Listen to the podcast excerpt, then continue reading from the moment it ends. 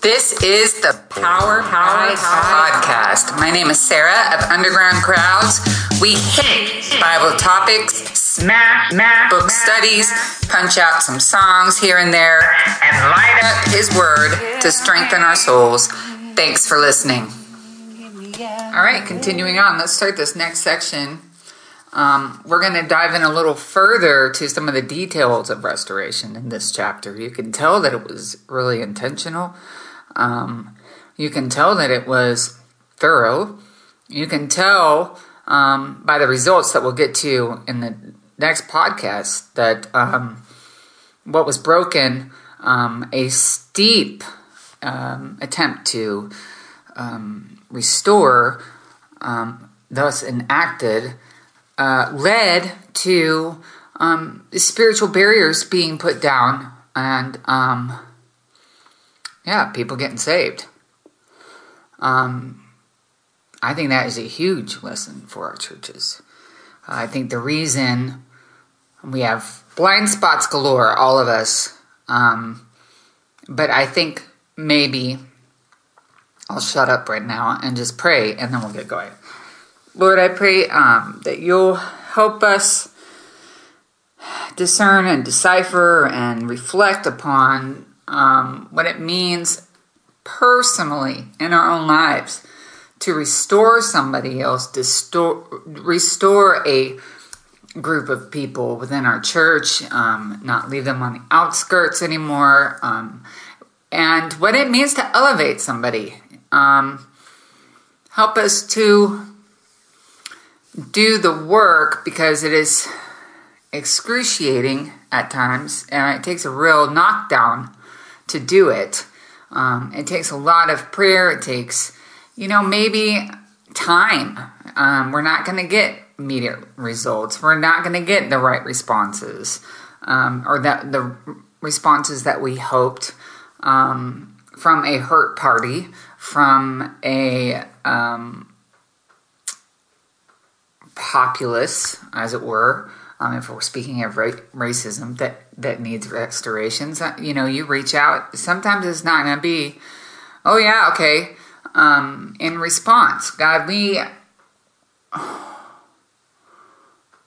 help us to humble ourselves before you. Help us to really seek your face when it comes to restoring And then ultimately, your word in front of us tells us that this leads to revival. Um, when we take ourselves down a few notches and restore. In Jesus' name, amen. So the world thinks the opposite of how we operate or how we should operate as a church. And I think the church has adopted systems of this world to get ahead, to grow their numbers, whatever, whatever, whatever. And we've gotten results. And so we thus have made the misinterpretation that this was blessed of God or this had anything to do with His Spirit whatsoever. If all are not welcomed at your table, if a gay person walks in off the street and is not welcomed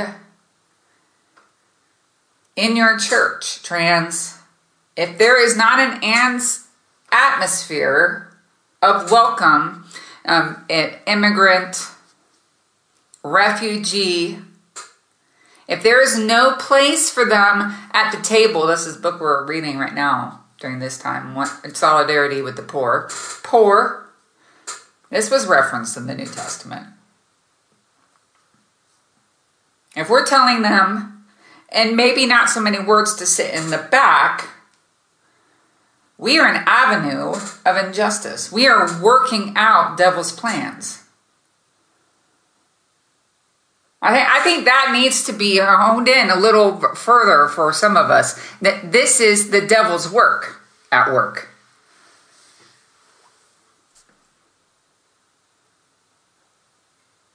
Yes. that gay person struggling with the gay lifestyle should feel welcomed at your table. Not that they feel comfortable, but they should feel welcomed at the table. The Spirit of God, when they're when He's working, when He's pointing stuff out, when He's working in that individual's life who is not living according to His plan, not living according to His design, He is going to probe and He is going to point and He is going to search out their heart, and that's going to be uncomfortable. I'm not talking about making somebody comfortable in their sin. That's not what I'm talking about. But welcomed at the table is something else. Because when you don't, you have pre decided my sin is better than your sin, there's the door. And we all know if we have one inkling of an ounce of understanding, is that none of our sin makes it past the gate.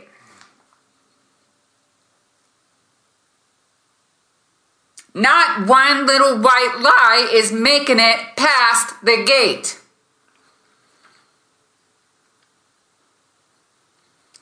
On the other side.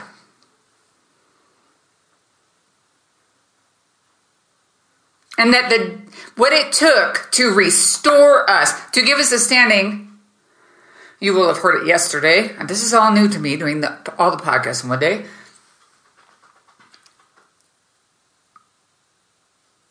that verse that we talked about, that of course I First Peter 2 9, but you were a chosen people. Not only were, you know, we talked about yes, not yesterday, in the previous podcast, we talked about how God didn't just we were permissible now. This, that's not the that's not the status that he gave us after his death, after his suffering death and resurrection. He didn't just give us a pass, He elevated our position. And I think it's okay to be a little presumptuous here. Whether or not we think that person is saved. We can, if, if there's any area in our life we can use a little presumption, it's this area. Well, I don't know. They, I don't know. They never made any kind of welcome them to the table. Because, friend, you don't know. I don't know. When God says yay about that person and we've decided nay, we are in direct opposition to God. I've really struggled. And one of my one of my children is hyper. I mean, I gave him the name that means sharp and bold. And boy, sometimes I wish I had not done it. Um, it was a dedication at that point. God, make him sharp and bold. Well, the other side of that personality trait is someone who is will fight every single line. The kid got up every morning, 6 years old, why do I have to go to school? Would ask this question 6 years old every day. Why do we have to do this go to school thing? He's still well, you got to learn, you got to, you know, why? Why? And none of our answers are good enough. This boy has tried every last stretch of nerve that I have. He's tested all of it. He's tested every single button I have. He has found buttons I don't I didn't even know I had. To the nth degree. And I have prayed, Dear Lord, who is this child? I'm dying. There he is. Is this kid saved? Because Good grief. Save this child. And I've learned by the gentle prompting of the Holy Spirit not to put a label on when he came or when he will come. Because that is an entirely unique place, time, space between every mortal and their God. And for me to go around labeling the time, place, purpose, plan in somebody else's salvation story is entirely out of my league. It is not on the resume. It is not in the criteria list for my purposes on this earth. It is not up to me, let's put it in layman's terms, to decide if somebody is or somebody isn't. And I have met more than one person derailed over this issue. That person never came to the Lord. I don't trust God. And I'm thinking, whoa, whoa, whoa, whoa, whoa. And I've said this Are you God? Are you God? Now, am I, am I getting something wrong here? And, and you're the one we're, you know, we're supposed to be worshiping. Are you God? And how do you know? You have no idea what can happen in the last minutes of somebody's life. None. The most, the most we could say is, I am unaware that he became a Christian. That is the most we can say. There is nothing final about that statement, is there? Nothing whatsoever. And yet we have people that have walked away from the Lord thinking that they knew better about somebody else's salvation story than God Himself.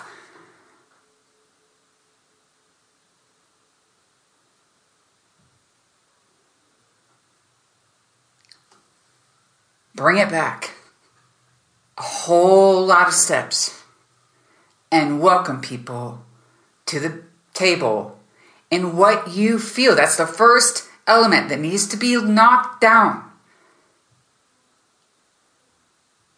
And you are going to feel unsteady because you feel presumptuous or you feel flippant or you feel, put in all the feels.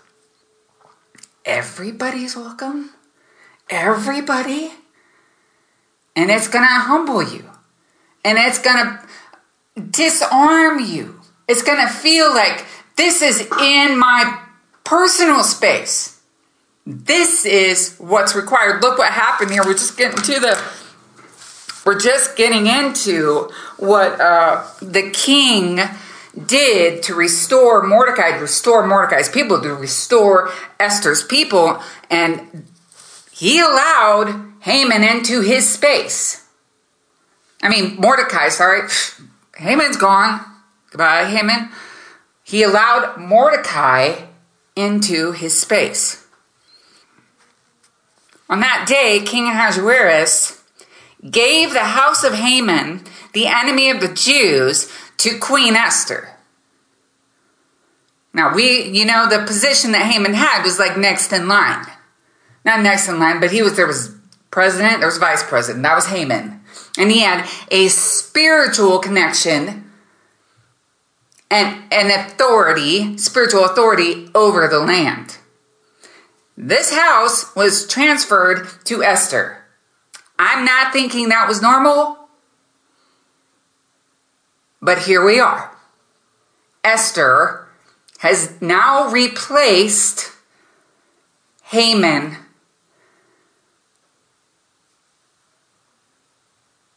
in position, I guess you could say the house of Haman, the enemy of the Jews, to Esther, and Mordecai came before the king. Mordecai is in the space.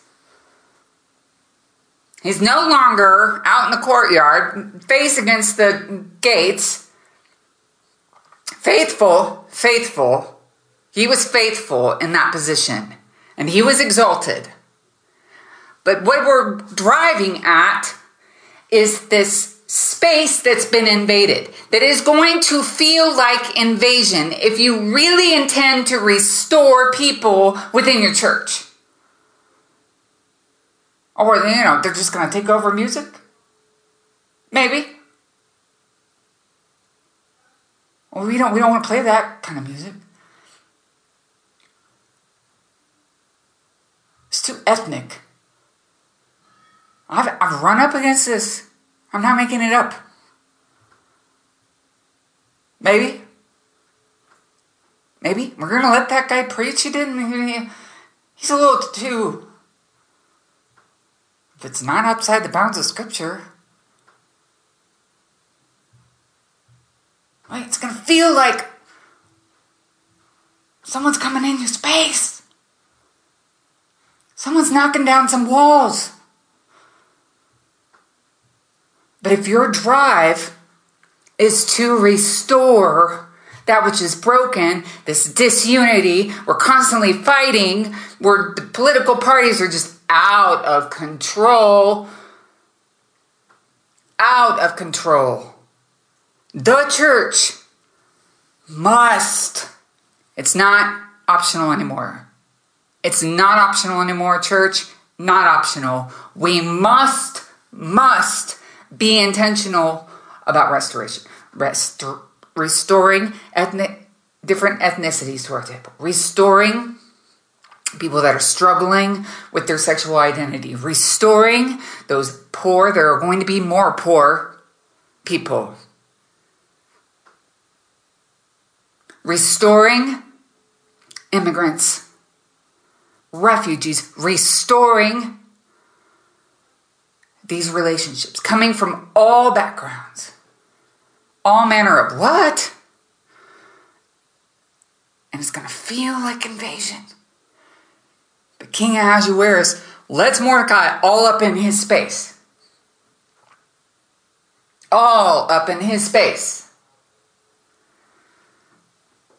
before the king, and Esther had disclosed that what he was to her. The king, but this information takes off his ring, signet ring, which he had not for a purpose. Not so that Mordecai could write those letters, which he does later. Not for that. For an elevation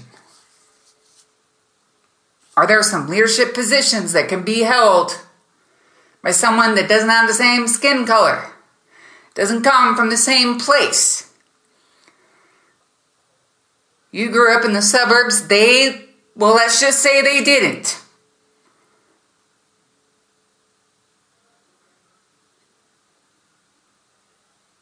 It's gonna feel like somebody's in their space because we are so used to wanting to be around people that are like us, they think like us, they like the same music, they don't get too excited when they preach. They're not so drab, but they don't get too excited. They don't, they're not so noisy.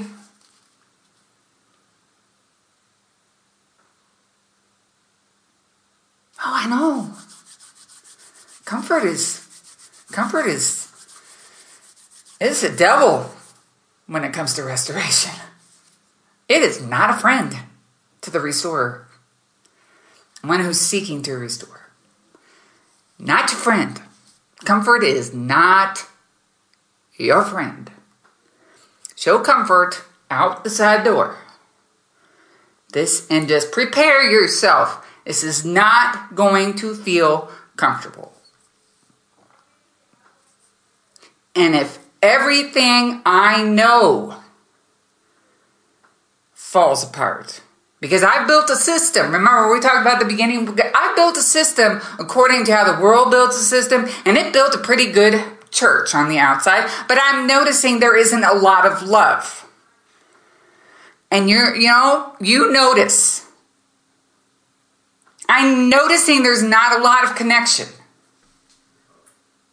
because it's a club. And you know what clubs are? They're hierarchies. You have to sign, you have to pay your dues. You're in you're in this thing and there's no outsiders involved in the club. And so a pastor comes along, he notices this and he wants more love and he wants more unity and he wants the church to thrive and he knows if he takes these steps to integrate these marginalized persons into the structure, not the pews, the structure of the church and the way it operates. He knows he's going to lose people. You invite everybody to the t- table, some people are going to be leaving. Just prepare yourself. Because love, real love, is a threat who, to those who play the game. Real love is a threat to those who play the game. Peace out. Again, thanks for listening. Catch the next part of this series, usually Wednesday, Thursday, or Friday. You can also find Underground Crowds on Twitter, Patreon, Bandcamp, or undergroundcrowds.com.